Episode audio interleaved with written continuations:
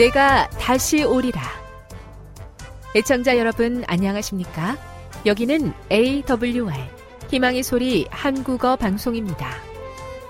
본 방송은 천국 복음을 온 세상에 전파하기 위해 제7일 안식일 예수재림교회가 설립한 세계 방송망입니다.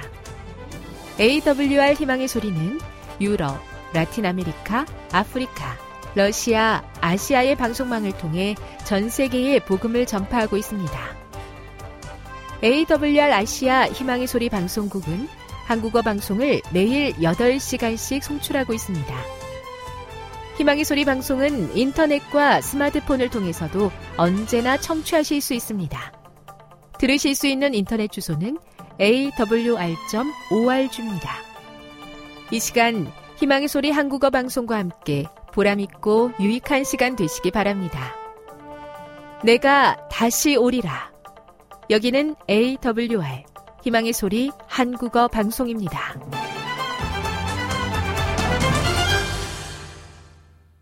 주파수 안내입니다. 괌에서 송출하는 우리 방송은 한국 표준시로 새벽 1시 30분부터 2시 30분까지 11,755kHz로 새벽 2시 30분부터 3시 30분까지 3시 30분부터 4시 30분까지 15,530kHz로 새벽 5시부터 6시까지 9,890kHz로 4회에 걸쳐 송출하고 있습니다. 스리랑카에서 송출하는 우리 방송은 한국 표준시로 밤 9시부터 10시까지 15,530kHz로 우즈베키스탄에서는 새벽 3시부터 4시까지 새벽 4시부터 5시까지 9,760kHz로 타지키스탄에서는 밤 9시부터 10시까지 15,255kHz로 송출하고 있습니다. 애청자 여러분의 많은 청취 바랍니다.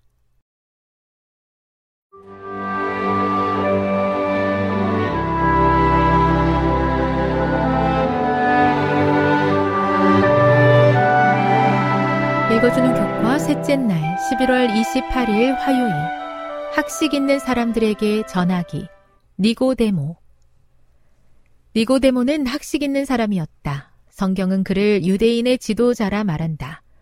예수는 그를 이스라엘의 선생이라고 불렀다. 그는 성경을 잘 이해하고 있었고 주를 향한 영적 갈망이 있었다.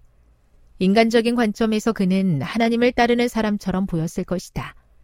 그는 모든 계명을 지켰고 유대인들 사이에서 존경받는 지도자였다. 그는 권세와 부를 가졌다. 많은 사람이 이것을 하나님이 그에게 복을 주신 표징으로 여겼다. 하지만 겉으로 드러나 보이는 것은 단지 겉모습일 뿐이었다. 요한복음 3장 1에서 12절을 읽어보라. 이 이야기는 니고데모의 영적 필요와 예수께서 그 필요를 어떻게 속히 해결해 주셨는지에 대해 무엇을 말해주는가. 니고데모가 예수님께 왔을 때 그는 겉모습, 즉 현상 유지를 위해 노력했다. 그러나 하나님은 그의 마음을 아셨다. 이처럼 하나님께서는 배경이 어떠하든지 모든 부자와 권력자의 마음과 필요를 아신다. 니고데모가 예수님을 찾아온 것은 예수님의 가르침이 그의 마음을 움직였기 때문이었다. 자존심 때문에 예수 그리스도를 주님으로 공개적으로 고백하지 못했지만 그날 밤 그는 완전히 변화되었다. 예수님이 하나님의 보내심을 받은 자라고 확신한 후에도 그는 여전히 자신이 예수 그리스도의 제자라는 사실을 공개적으로 인정하지 않았다. 요한복음 7장 43에서 52절과 요한복음 19장 39절을 읽어보라. 이 구절은 니고데모와 예수님에 대해 우리에게 무엇을 말해주는가? 여기서 우리는 니고데모가 분명히 예수님으로부터 큰 영향을 받았다는 것을 알 수 있다. 그는 예수님이 살아계실 때 그분을 보호하려 했고 돌아가신 후에도 그분을 공경하려고 애썼다. 대단한 지식과 지혜의 소유자였던 니고데모도 우리와 마찬가지로 구세주가 절실히 필요했다. 그런 그에게 예수님께서 먼저 다가가셨다. 교훈입니다. 외면상으로는 문제없는 이의 내면에 있는 필요를 예수님은 아셨다. 변화 없는 듯한 니고데모의 마음에 예수님은 이미 찾아오셔서 변화를 시작하셨다. 묵상. 구원을 위한 충분한 지식이 있고 심지어 새 천사의 기별까지 아는 사람 중에서도 많은 사람이 구원에 동참하지 못하게 된다면 그 이유는 무엇일까요? 적용. 구원하기에 충분한 진리에 대한 지식을 가졌다고 생각하는 함정을 왜 조심해야 하겠습니까? 오해 없이 바르게 서기 위해 나에게 어떤 것이 필요하겠습니까? 영감의 교훈입니다. 지위나 직업에 상관없이 경고해야. 세상에서 높은 학식을 가진 사람들과 재물과 직업적인 면에 명망이 뛰어난 사람들을 개인적으로 찾아가서 그들의 구원 문제를 말해 주는 일은 극히 드물다. 그러나 그렇게 해서는 안 된다. 낭떠러지를 향해 급하게 달려가는 사람을 보게 된다면 우리는 그 사람의 지위나 직업을 상관하지 않고 지체 없이 뒤로 물러나도록 소리칠 것이다. 이같이 우리는 사람들에게 저희 영혼이 위기에 처해 있다는 경고를 지체 없이 말해 주어야 한다. 실물교훈 230 주님, 저도 속 사람이 변화되고 거듭난 사람으로 살기를 원합니다. 진리를 아는 것으로 만족하지 않고 그것이 삶을 새롭게 하는 힘이 되게 도와 주옵소서. 니고데모의 발걸음을 인도하신 것처럼 저의 발걸음도 능력으로 인도해 주시옵소서.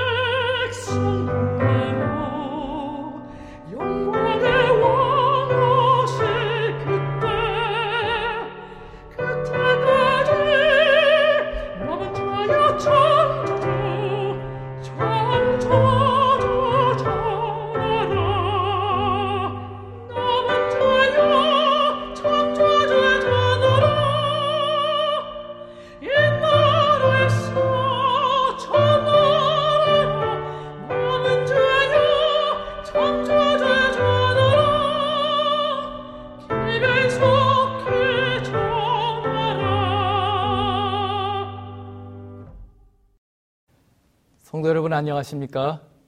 오늘은 일곱 교회 중에서 가장 부유했던 교회, 하지만 영적으로 가난했던 라오디게아 교회에 보낸 편지를 함께 살펴보겠습니다.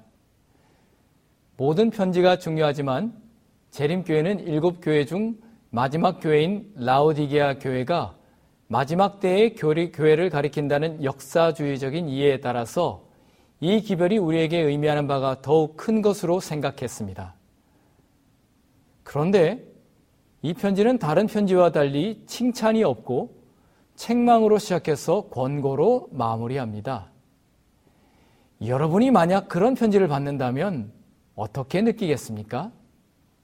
우리는 이 편지를 어떻게 읽어야 할까요? 함께 요한계시록 3장 14절에서 22절의 말씀을 보도록 하겠습니다. 라오디게아 교회 사자에게 편지하라. 아멘이시오 충성되고 참된 증인이시오. 하나님의 창조의 근본이신 이가 이르시되 내가 내 행위를 아노니 내가 차지도 아니하고 뜨겁지도 아니하도다. 내가 차든지 뜨겁든지 하기를 원하노라. 내가 이같이 미지근하여 뜨겁지도 아니하고 차지도 아니하니 내 입에서 너를 토하여 버리리라. 내가 말하기를 나는 부자라 부요하여 부족한 것이 없다 하나 내 곤고한 것과 가련한 것과 가난한 것과 눈먼 것과 벌거벗은 것을 알지 못하는도다. 내가 너를 권하노니 내게서 불로 연단한 금을 사서 부요하게 하고 흰 옷을 사서 입어 벌거벗은 수치를 보이지 않게 하고 안약을 사서 눈에 발라 보게 하라. 무릇 내가 사랑하는 자를 책망하여 징계하노니 그러므로 내가 열심을 내라 회개하라. 볼지어다 내가 문 밖에 서서 두드리노니 누구든지 내 음성을 듣고 문을 열면 내가 그에게로 들어가 그와 더불어 먹고 그는 나와 더불어 먹으리라. 이기는 그에게는 내가 내 보좌에 함께 앉게 하여 주기를 내가 이기고 아버지 보좌에 함께 앉은 것과 같이 하리라. 귀 있는 자는 성령이 교회들에게 하시는 말씀을 들을지어다. 요한계시록 외에는 다른 곳에 기록이 없는 다섯 개의 교회와 비교하면 라오디게아 교회는 성경에 많이 언급된 교회입니다. 바울이 쓴 골로새서의 마지막 인사에도 라오디게아 교회가 나옵니다. 골로새서 4장 16절의 말씀입니다. 이 편지를 너희에게서 읽은 후에 라오디게아인의 교회에서도 읽게 하고 또 라오디게아로서 오는 편지를 너희도 읽어라. 골로새에 쓴 편지를 라오디게아에 전하고 또 라오디게아에 쓴 편지를 골로새에서 읽으라는 것입니다. 이 편지가 오늘날 우리에게 전해지지는 않았지만 바울이 라오디게아 교회도 서신을 쓴 것을 알 수 있습니다. 라오디게아 교회는 신실한 에바브라가 그 기초를 놓았습니다. 골로새서 4장 13절을 보면 에바브라가 히에라볼리와 라오디게아 교회를 위해서 많이 수고하였다고 하였습니다. 그렇게 교회가 형성되어 있었기 때문에 바울이 그곳에 편지를 쓴 것입니다. 이런 기록들과 요한이 편지를 보낸 일곱 교회에 라오디게아가 포함된 것을 보면은 이 교회는 아주 중요한 교회였습니다. 라오디게아는 에베소에서 동쪽으로 약 200km 정도, 빌라델비아에서 남쪽으로 약 70km 정도에 위치한 도시입니다. 이 도시는 교통의 요지에 세워졌기 때문에 무역이 발달한 당시에 가장 부유한 도시였습니다. 사도 요한 당시에는 검은 양털이 유명해서 그것을 모직으로 만들어 대규모로 판매하였습니다. 지금까지도 이곳은 세계에서 중요한 섬유센터입니다. 그래서 라오디게아 사람들은 옷을 잘 입었고 로마 시대에는 라오디게아에서 만든 옷을 입는 것을 최고로 여겼습니다. 그렇게 산업이 발달해서 돈이 모이는 그래서 금이 많았던 금융 도시였습니다. 또 이곳은 의과 대학이 유명했는데 특별히 여기에서 생산되는 프리지아 가루는 눈병을 고치는 유명한 안약이었습니다. 그러니까 이곳이 원래 금과 옷과 안약이 유명한 곳이었습니다. 라오디게아는 소아시아에서 가장 잘 나가는 도시였습니다. 제가 20년 전에 갔을 때는 이런 유적이 공개되지 않았는데 지금 가보면 정리가 많이 되어서 이 도시의 놀라운 모습을 대중에게 공개하고 있습니다. 여기에 이런 로마 걱정이 두 개가 있습니다. 놀라운 일이죠. 로마의 유적을 많이 보았지만 이런 도시에 극장이 두 개가 있는 곳은 어디에도 없습니다. 당시 부유했던 에베소의 인구가 20만이었는데 극장이 하나 있었습니다. 라오디게아는 인구가 4만밖에 안 되는데 극장이 두 개였습니다. 그것은 무엇을 의미합니까? 이곳은 문화와 행사가 넘치는 곳이었습니다.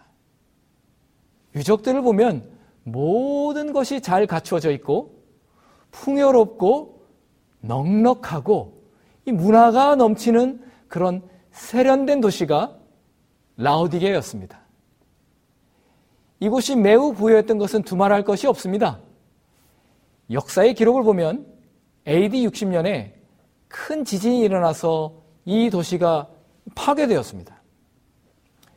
로마 정부가 폐허가 된 이 도시를 재건하기 위해서 도우려고 했는데 뜻밖에도 이 도시는 그것을 거절했습니다. 왜 거절했을까요? 그들은 말하기를 우리는 도움이 필요 없습니다. 우리는 필요한 것이 다 있어서 부족한 것이 없다라고 한 것입니다. 그렇게 그들은 자신의 재산으로서 도시를 다시 세웠습니다. 라오디게아 언덕에서 보면은 주변에 눈 덮인 산이 두 곳이 보입니다. 이 두 곳은 라오디게아에서 매우 중요한 곳인데 여기 화면에 보이는 산은 골로새에 있는 눈 덮인 산입니다. 이곳에서 눈처럼 차갑고 신선한 물이 왔습니다. 다른 하나는 눈처럼 보이지만 사실은 눈이 아닙니다. 그곳은 히에라 볼리인데 눈이 아니라 석회 성분이 하얗게 쌓인 것입니다. 이곳이 히에라 볼리인데 라오디게아에서 약 12km 거리에 있습니다. 석회 성분이 하얗게 되어서 거대한 장관을 이루고 피부에 좋은 온천수가 솟아나서 많은 사람들이 고대로부터 요양을 하러 오는 곳입니다. 이곳이 치료가 되는 따뜻한 물의 원천입니다. 지금은 파묵칼레라는 이름의 관광지로 많은 사람이 찾아옵니다. 이 외에도 여기에 살펴볼 것이 많지만 생략하고 이런 주변의 조건들을 살펴보면은 이 교회를 향해 하신 예수님의 말씀이 당시의 상황과 딱 맞아떨어지는 것을 알 수가 있습니다. 요한계시록 3장 14절에서 16절의 말씀입니다. 라오디게아 교회 사자에게 편지하라. 아멘이시오. 충성되고 참된 증인이시오. 하나님의 창조의 근본이신 이가 이르시되 내가 내 행위를 아노니 내가 차지도 아니하고 뜨겁지도 아니하도다. 내가 차든지 뜨겁든지 하기를 원하노라. 내가 이같이 미지근하여 뜨겁지도 아니하고 차지도 아니하니 내 입에서 너를 토하여 버리리라. 이 기별은 모든 편지 중에서 가장 강력한 경고의 기별을 가지고 있습니다. 내 입에서 너를 토하여 버린다는 표현은 얼마나 강력합니까? 세 번이나 반복된 뜨겁지도 않고 차지도 않은 것, 그것이 이 교회가 가진 문제였습니다. 그런데 그것은 원래 이 도시가 가진 문제였습니다. 아주 산뜻한 도시, 부족한 것이 없는 도시 라오디게아에 부족한 것이 하나 있는데 그것이 물이었습니다. 그것은 이 도시가 물이 있는 곳에 세워진 것이 아니라 사람이 모이는 길을 따라서 무역로를 중심으로 세워졌기 때문에 이곳은 물 문제가 심각했습니다. 그들은 이 문제를 해결하기 위해서 주변 지역의 상수도관을 연결해서 물을 공급받았습니다. 그 하나가 히에라볼리에서 내려오는 뜨거운 온천물이었고 다른 하나는 골로새에서 오는 상쾌하고 차가운 물이었습니다. 그런데 골로새의 상쾌하고 시원한 물이 라오디게아에 오면은 긴 상수도관을 지나면서 터키의 더운 날씨로 인해서 미지근하게 되는 것입니다. 치유력이 좋은 히에라볼리의 뜨거운 온천수도 긴 관을 지나서 라오디게에 오면은 다 식어서 미지근하게 되는 것입니다. 거기에다가 그 물 속에 섞인 미네랄 성분이 그 맛을 더 안 좋게 만들었습니다. 여기 수도관에 꽉 낀 성분이 미네랄 성분입니다. 그래서 그 물을 먹으면 비위가 거슬려서 입에서 뱉어내고 싶고 그 물로 음식을 만들면 요리를 망치는 것입니다. 이것이 라오디가 가진 끔찍한 문제였습니다. 요한이 편지에서 차지도 뜨겁지도 않다라고 한 것은 바로 라오디게아의 이 상황을 교회에다가 적용시킨 것입니다. 이 교회의 상황이 라오디게아의 끔찍한 물과 같다는 것입니다. 라오디게아 교회는 본래 좋은 것을 상실한 쓸모없는 무엇이 된 것입니다. 오늘날도 우리가 찻집이나 커피숍에 가면은 메뉴에 뜨겁거나 차가운 음료는 있지만 미지근한 것은 팔지 않습니다. 미지근한 것은 만든 지 오래되고 맛이 없고 방치되고 쓸모가 없는 것입니다. 그런데도 그들은 그 자신의 상태에 만족하고 있었습니다. 요한계시록 3장 17절에서 18절입니다. 내가 말하기를 나는 부자라 부요하여 부족한 것이 없다 하나 내 곤고한 것과 가련한 것과 가난한 것과 눈 먼 것과 벌거벗은 것을 알지 못하는도다. 내가 너를 권하노니 내게서 불로 연단한 금을 사서 부요하게 하고 흰옷을 사서 입어 벌거벗은 수치를 보이지 않게 하고 안약을 사서 눈에 발라 보게 하라. 조사 기관 퓨 리서치에 따르면은 부자들이 삶에 대한 만족도와 행복도가 일반인보다 높다고 조사되었습니다. 부요한 도시 라우디게아에 있는 교회도 부족한 것이 없는 교회였습니다. 그리고 그것이 가장 큰 문제였습니다. 조사에 따르면 라우디게아에는 약 20여 개의 교회와 예배소가 있었습니다. 그것은 적지 않은 그리스도인이 이곳에 있었다는 것인데 예수님은 이들의 어떤 모습을 보셨을까요? 우리가 본문을 살펴보면 그들에게 따른 뚜렷한 잘못이 없습니다. 그들이 배도하였거나 이단 문제가 있거나 혹은 시련과 박해가 있는 것이 아닙니다. 그러나 그들은 부족한 것이 없는 것이 문제였습니다. 그들의 삶에 다른 필요한 것이 없었고 그렇게 뜨뜻 미지근한 신앙을 하던 그들은 결국에는 그리스도도 필요하지 않게 되었던 것입니다. 증언보감 3권 183페이지는 이렇게 말합니다. 가장 절망적이고 치료할 수 없는 죄는 오만과 자기 만족이다. 이것은 모든 성장의 길을 막고 있다. 자기 만족과 교만에 빠져서 자신의 실상을 발견하지 못하는 것이 그들의 가장 큰 문제였습니다.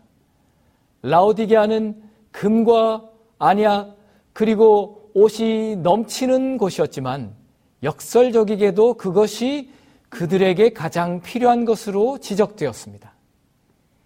예수님은 라오디게아의 상황을 정확하게 알고 그들이 필요한 것을 아셨습니다. 여러분, 금, 옷, 안약, 이 세 가지 중에서 이 교회에 가장 먼저 필요한 것이 있다면 무엇이 먼저이겠습니까? 모두 필요하겠지만 가장 먼저 필요한 것은 눈에 바를 안약일 것입니다. 그래야 자신의 상황을 볼 수 있기 때문입니다. 하나님은 우리가 바로 보기를 원하시고 우리의 눈이 열려서 그동안 보지 못했던 자신의 영적인 상태를 보고 깨닫기를 원하십니다. 사랑하는 성도 여러분, 오늘 주님께서 우리의 눈도 열어서 우리 자신을 볼 수 있게 해주기를 간절히 바랍니다.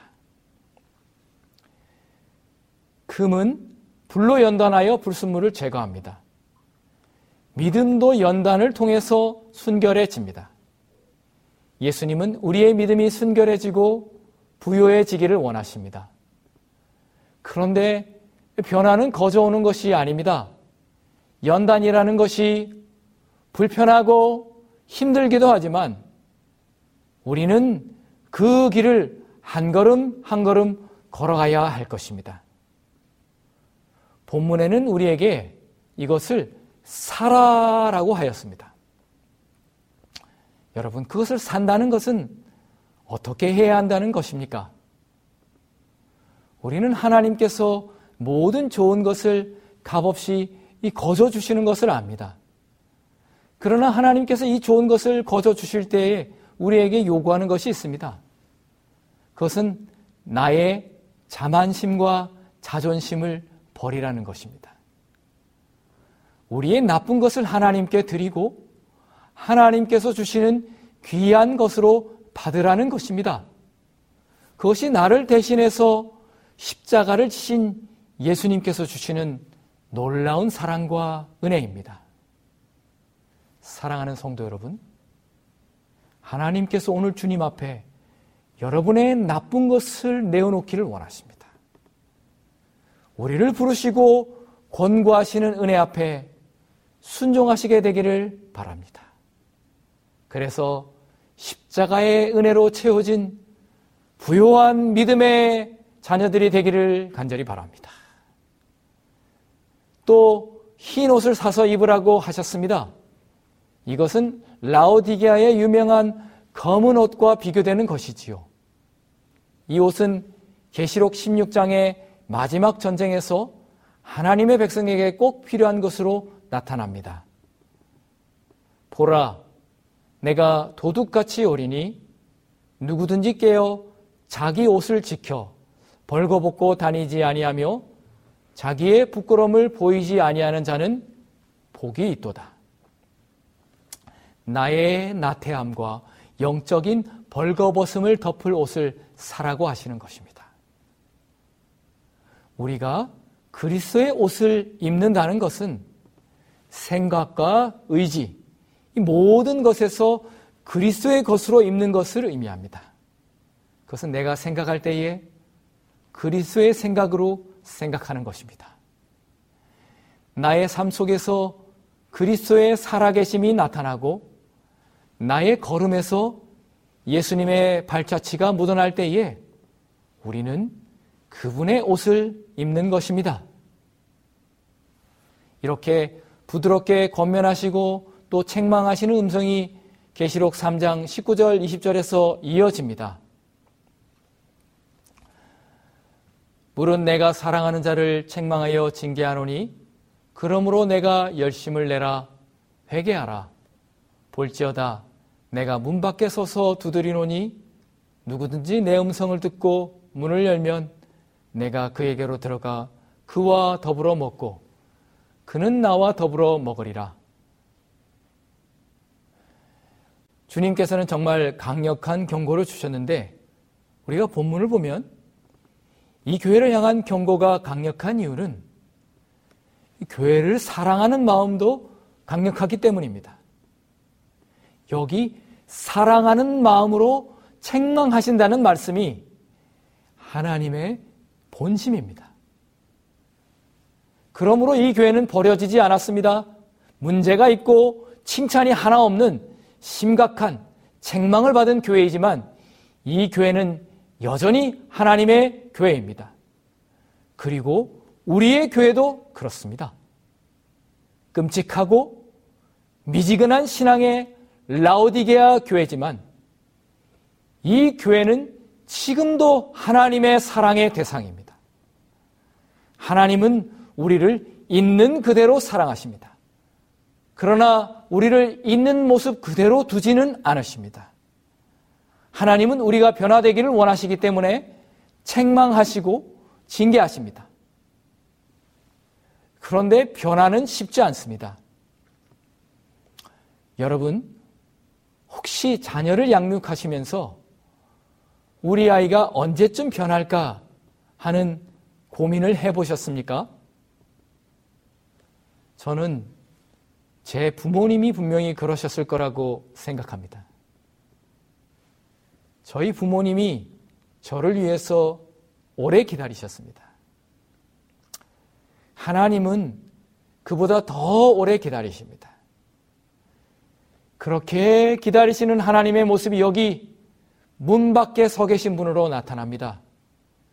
큰 문제 없는 것 같은 라우디가 교회가 가진 문제는 바로 그리스도를 문 밖에 세우던 것입니다. 그들은 큰 어려움 없이 신앙을 하는 것 같지만 그리스도가 그들의 중심에 있지 않았습니다.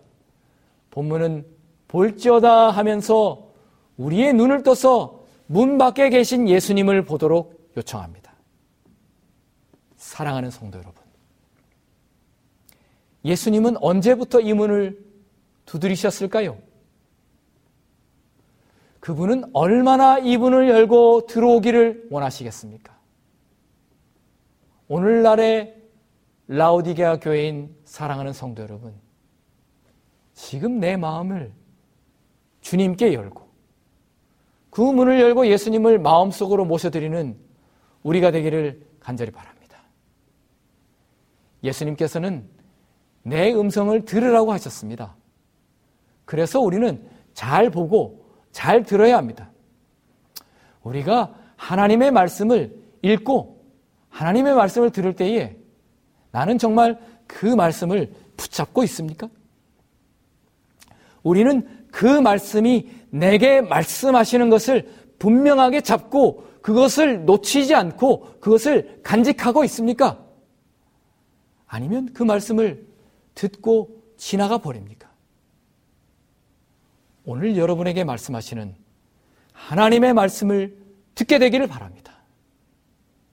주님은 우리가 마음 문을 열 때에 우리와 함께 앉아서 더불어 먹겠다고 하셨습니다. 이 말씀은 우리가 주님과 누리게 될 깊은 친밀감을 표현하는 것입니다. 우리는 주님과 더불어 먹으면서 깊은 관계로 들어갈 것입니다. 그리고 그보다 더 놀라운 것으로 예수님께서 우리를 위해서 준비해 주실 것입니다. 그것은 이기는 자에게는 보좌에 함께 앉게 해 주시겠다는 약속입니다. 이기는 그에게는 내가 내 보좌에 함께 앉게 하여 주기를 내가 이기고 아버지 보좌에 함께 앉은 것과 같이 하리라. 귀 있는 자는 성령이 교회들에게 하시는 말씀을 들을지어다. 여러분, 이것은 얼마나 놀라운 특권입니까? 어떤 약속이 이것보다 귀한 약속이겠습니까? 이 보좌는 우리나라의 왕자 같은 1인석이 아니라 아버지와 함께 앉는 넓은 보좌입니다. 거기에 예수님이 우리와 함께 앉게 하시겠다고 약속하십니다. 이렇게 요한계시록 3장은 보좌의 약속으로 마무리되고 이어지는 4장부터는 하나님의 보좌에서 일어나는 은혜와 영광의 놀라운 광경으로 우리를 인도하는 것을 보게 됩니다. 그 보좌의 영광이 얼마나 아름다운지요. 여러분, 우리가 그 놀라운 보좌에 함께 앉는다는 것은 말할 수 없는 영광입니다. 사랑하는 성도 여러분, 하나님께서는 우리에게 가장 좋은 것으로 주십니다. 만약에 여러분이 하나님 아닌 다른 것을 찾고 있었다면 회개하고 가장 귀하고 가치 있는 예수 그리스도를 내 마음에 영접하고 그에게로 돌아가게 되기를 바랍니다. 그분이 오늘 여러분의 마음 문 앞에 서 계시고 오늘 우리 앞에서 하나님의 보좌를 열어놓으시고 우리를 그곳으로 인도하시기를 원하십니다. 이 라오디게 교회에 보낸 예수님의 귀한 사랑의 편지가 오늘 우리의 마음에도 깊이 새겨지게 되기를 간절히 바랍니다. 여러분의 삶 가운데 하나님의 인도하시는 은혜가 함께 하셔서 이 마지막 시대를 살아가는 우리의 가운데 약속과 하나님의 은혜와 말씀이 충만하게 되기를 간절히 바라면서 말씀을 드립니다.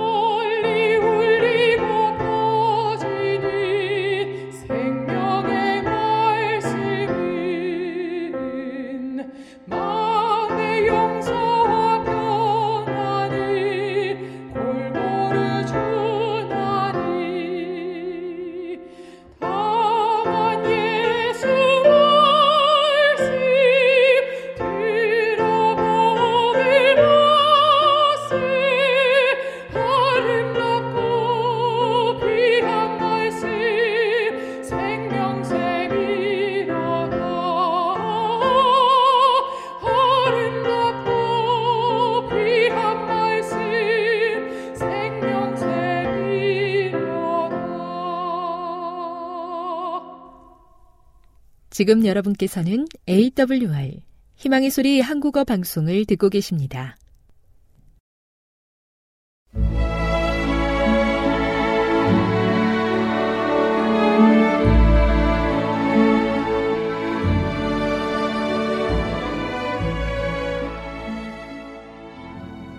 애청자 여러분 안녕하십니까? 명상의 오솔길의 유병숙입니다.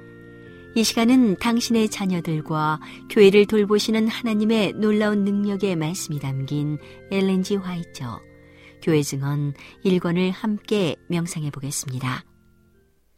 경험의 대요 나는 우리가 사로잡힌 상태에서 벗어나기를 오랫동안 기다려왔고 내가 일을 하지 않고 좀 더 오래 머물러 있으면 귀중한 영혼들이 잃어버린 바 될 것을 두려워했다.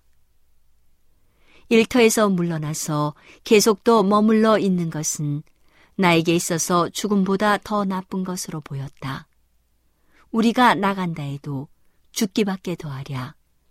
그리하여 1866년 12월 19일 우리는 눈보라 속에서 미시간주 오타와 카운티 라이트를 향하여 배틀 크릭을 떠났다.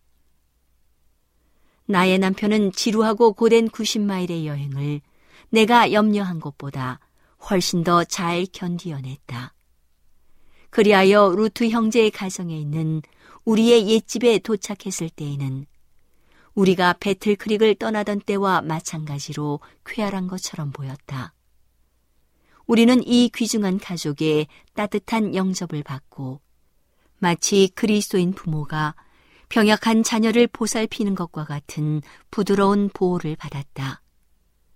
우리는 이 교회가 매우 낮은 상태에 있는 것을 발견했다.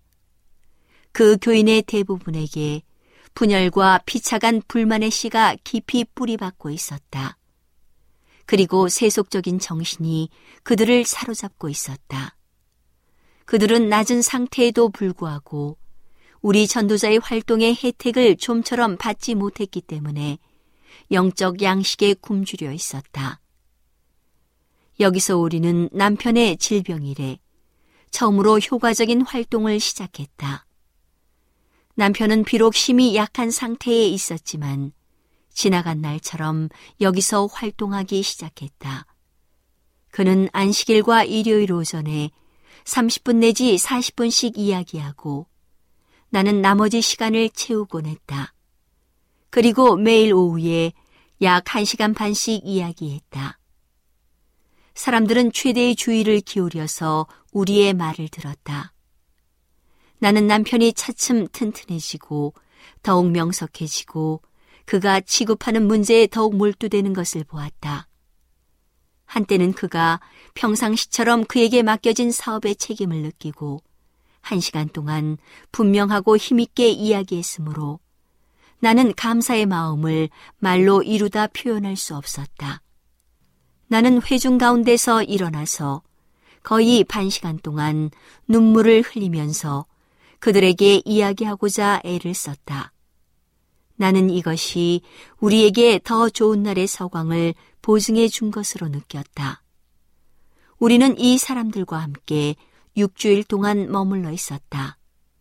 나는 그들에게 25회, 나의 남편은 12회 동안 이야기했다. 이 교회에 대한 우리의 활동이 진전됨에 따라 개인적 상황이 내 앞에 알려지기 시작했으므로 나는 그들을 위한 증언을 모두 백족쯤 기록하게 되었다. 그리고 우리가 머물러 있는 루트 형제의 집으로 그 사람들이 왔을 때 그들을 위한 활동이 시작되었으며 그들 중 어떤 사람들과 함께 그들의 집에서 그리고 특별히 예배당에서 집회를 통해 활동을 시작했다. 이런 종류의 활동에서 나는 남편이 큰 도움이 된 것을 발견했다. 과거에 나와 더불어 활동할 때 이런 종류의 활동에서 얻은 오랫동안의 그의 경험은 그로 하여금 이 일의 자격을 갖추게 했다. 그 사업을 다시 착수한 지금 그는 지난날의 명석한 사고력, 훌륭한 판단, 잘못한 자를 다룸에 있어서의 성실 등 모든 것을 나타내는 것처럼 보였다. 사실상 우리 목사 중 두 사람일지라도 그가 나를 도와준 만큼 도울 수는 없었다.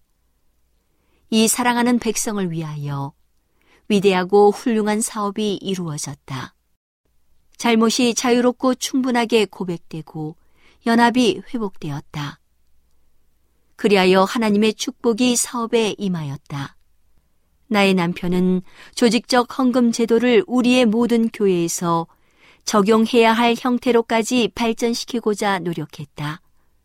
그의 노력의 결과로 그 교회에서 해마다 약 300불씩 금고에 넣을 정도가 되었다. 그 교회에서 나의 증언 중 특별히 의복 문제에 관하여 어려움을 당해온 사람들이 그 문제에 대한 설명을 듣고 완전히 해결을 보게 되었다. 건강과 의복의 개혁이 채택되어 많은 액수의 돈이 건강기관을 위하여 거출되었다. 여기서 나는 다음과 같은 사실을 진술하는 것이 의무라고 생각한다. 이 사업이 발전되어 가고 있을 때 불행히도 뉴욕주 출신의 한 부요한 형제가 배틀크릭을 방문하여 우리가 교회와 배틀크릭의 사업의 선두에 서 있는 자의 의견과 충고를 외면하고 출발했다는 것을 알고서 라이트를 찾아왔다. 그는 우리가 최대의 노력을 기울이고 있는 자 앞에서까지 나의 남편이 부분적인 정신 이상 상태에 있으므로 그의 증언은 비중을 둘 만한 것이 못 된다고 말하였다. 그 교회의 장로인 우트 형제가 내게 한 말에 의하면 이 문제에 있어서의 그의 역량은 사업을 최소한 두 주일 뒤로 물러가게 했다고 했다. 나는 헌신하지 못한 사람이 맹목적이고 냉혹한 상태에서 어떻게 지친 주님의 종이 여러 주일에 걸쳐 행한 일에 대해 한 시간 안에 영향을 끼칠 수 있는지에 대하여 말하고 싶다. 우리는 부요한 형제를 위하여 활동하고 있었는데 사탄은 이 부요한 형제가 바로 그가 이용할 사람임을 깨달았다. 주님께서 그가 자신의 잘못을 깨닫고 겸손한 마음으로 그 잘못을 고백할 수 있는 곳으로 그를 인도해 주시기를 바란다. 오늘은 당신의 자녀들과 교회를 돌보시는 하나님의 놀라운 능력의 말씀이 담긴 엘렌지 화이처 교회 증언 1권을 함께 명상해 보았습니다. 명상의 오솔길이었습니다.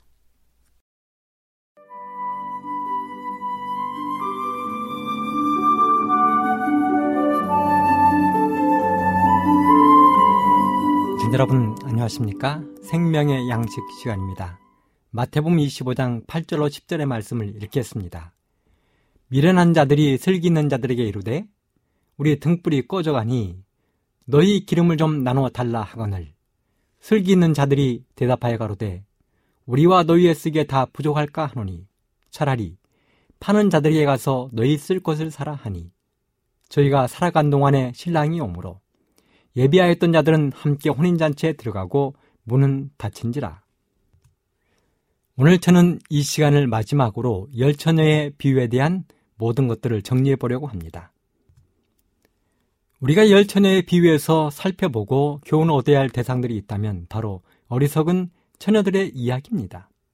물론 슬기로운 처녀들을 통해서도 교훈을 찾을 수 있겠지만 혼인잔치를 치르는 집에까지 갔다가 신랑을 기다렸으면서도 끝내는 신랑을 맞이하지도 못하고 혼인잔치에 참석하지도 못한 어리석은 처녀들의 모습 속에서 우리는 그러한 사람들이 되지 않도록 준비하는 것이 무엇보다 중요하다는 생각을 지울 수가 없습니다.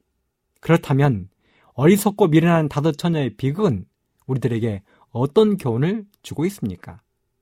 첫째, 우리가 하나님의 말씀을 가지고 있는 것만으로는 혼인잔치에 참여할 수 없다는 교훈입니다. 그 말씀을 읽고 연구하고 깨우쳐 나의 삶에 실천하면서 사는 것이 중요하다는 것입니다. 그리고 그렇게 하기 위해서 성령의 도우심을 우리는 구해야 합니다. 성령의 가마 감동 없는 진리의 이론은 사람을 피곤하게 할 뿐만 아니라 변화시킬 수도 없습니다. 우리가 비록 성경의 말씀과 약속들에 대해서 정통하다 할지라도 하나님의 성령께서 진리를 깨닫게 해주지 아니하시면 우리의 품성은 변화되지 않을 것입니다. 오히려 진리와 오리를 분간하지 못해서 사탄의 시험에 빠지고 말 것입니다. 사실 미련한 처녀로 대표된 사람들은 외식하는 그런 사람들이 아니었습니다. 생각해 보십시오. 그들이 슬기로운 처녀들과 다른 점이 얼마나 있습니까? 함께 혼인잔치에 초대를 받았습니다. 모두가 예쁘게 치장을 하고 신랑을 맞으러 나갔습니다. 그리고 대문 앞에서 신랑을 기다렸습니다. 밤이 되자 준비한 등불에 불을 밝혔습니다.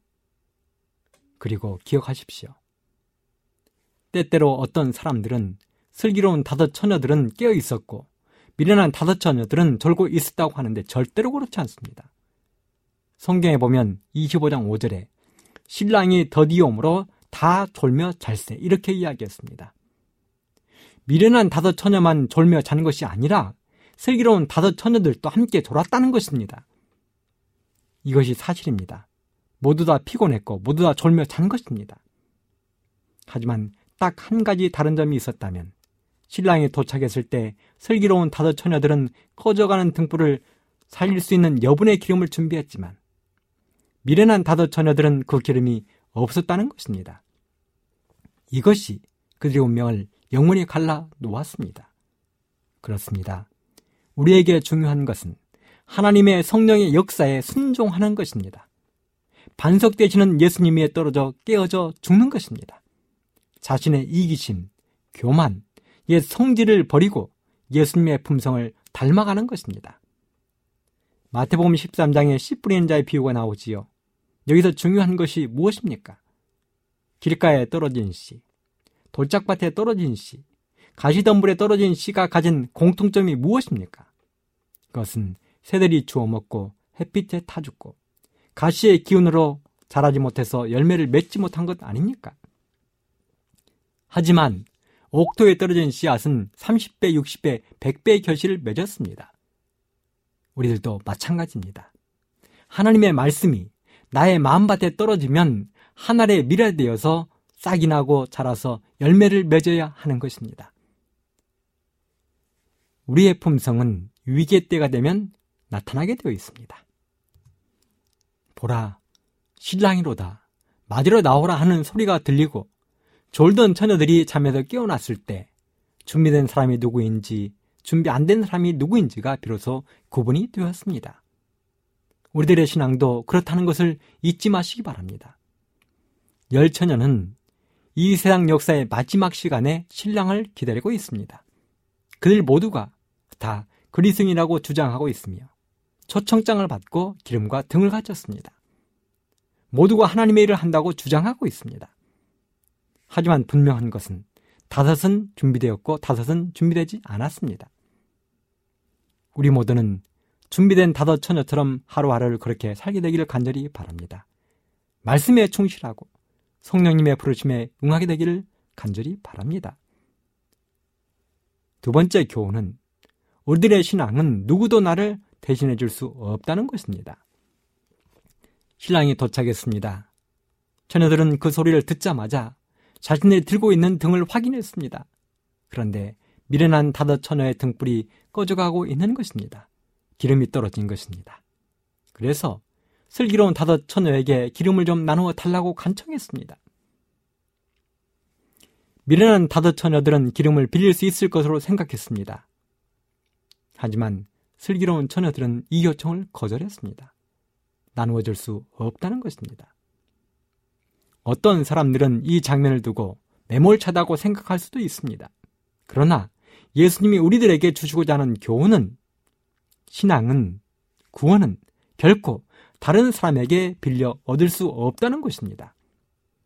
자신의 믿음, 자신의 신앙으로 구원을 받기도 하고 멸망을 받기도 하는 것입니다. 우리 아내가 열심히 교회 다닙니다. 우리 자녀들이 열심히 교회 다닙니다.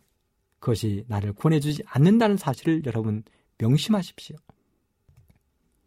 에스겔 14장 20절에 보면 비록 노아, 다니엘, 욥이 거기 있을지라도 나의 삶을 두고 맹세하노니 그들은 자녀도 건지지 못하고 자기 의로 자기의 생명만 건지리라.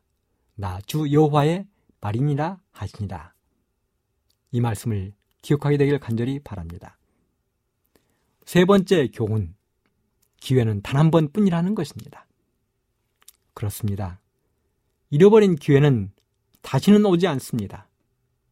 미련한 다섯 처녀는 기름을 구하기 위해 어두운 밤거리로 달려나갔습니다. 너무도 늦은 시간이었기에 그들은 기름 구하기가 만만치 않았을 것입니다. 그렇게 그들은 온 도시를 헤매다가 겨우 기름을 구해서 혼인잔치집으로 돌아왔습니다. 여러분, 그런데 문이 닫혀 있는 것입니다. 그래서 미련한 다섯처는 있는 힘을 다해서 문을 두드립니다. 주여 주여 우리가 왔습니다. 문을 열어달라고 큰 소리로 울부짖습니다. 그런데 그들에게 안에서 들려온 소리는 무엇이었습니까? 진실로 너에게 이르노니 내가 너희를 알지 못하노라 하는 냉엄한 소리였습니다. 만사에는 때가 있는 것입니다.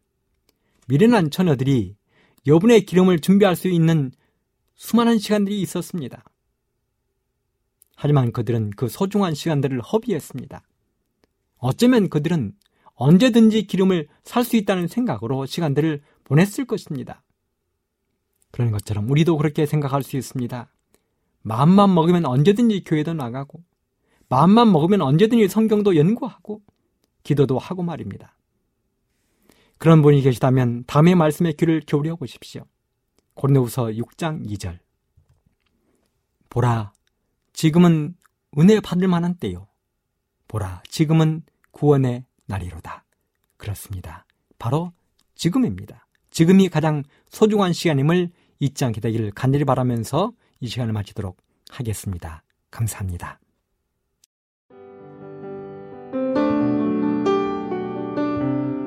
행복한 시간 되셨습니까? 지금까지 여러분께서는 AWR 희망의 소리 한국어 방송을 청취하셨습니다. 방송을 청취하시고 문의를 원하시는 분은 우편번호 02461 대한민국 서울시 동대문구 이문로 1길 11 희망의 소리 방송부 앞으로 편지나 엽서를 보내주시거나 지역번호 02-3299-5296에서 8번으로 전화 주시기 바랍니다. 지금까지 함께 해주신 애청자 여러분들께 감사드립니다. 애청자 여러분, 다음 이 시간까지 하나님 안에서 늘 평안하십시오. 감사합니다. 내가 다시 오리라. 여기는 AWR 희망의 소리 한국어 방송입니다.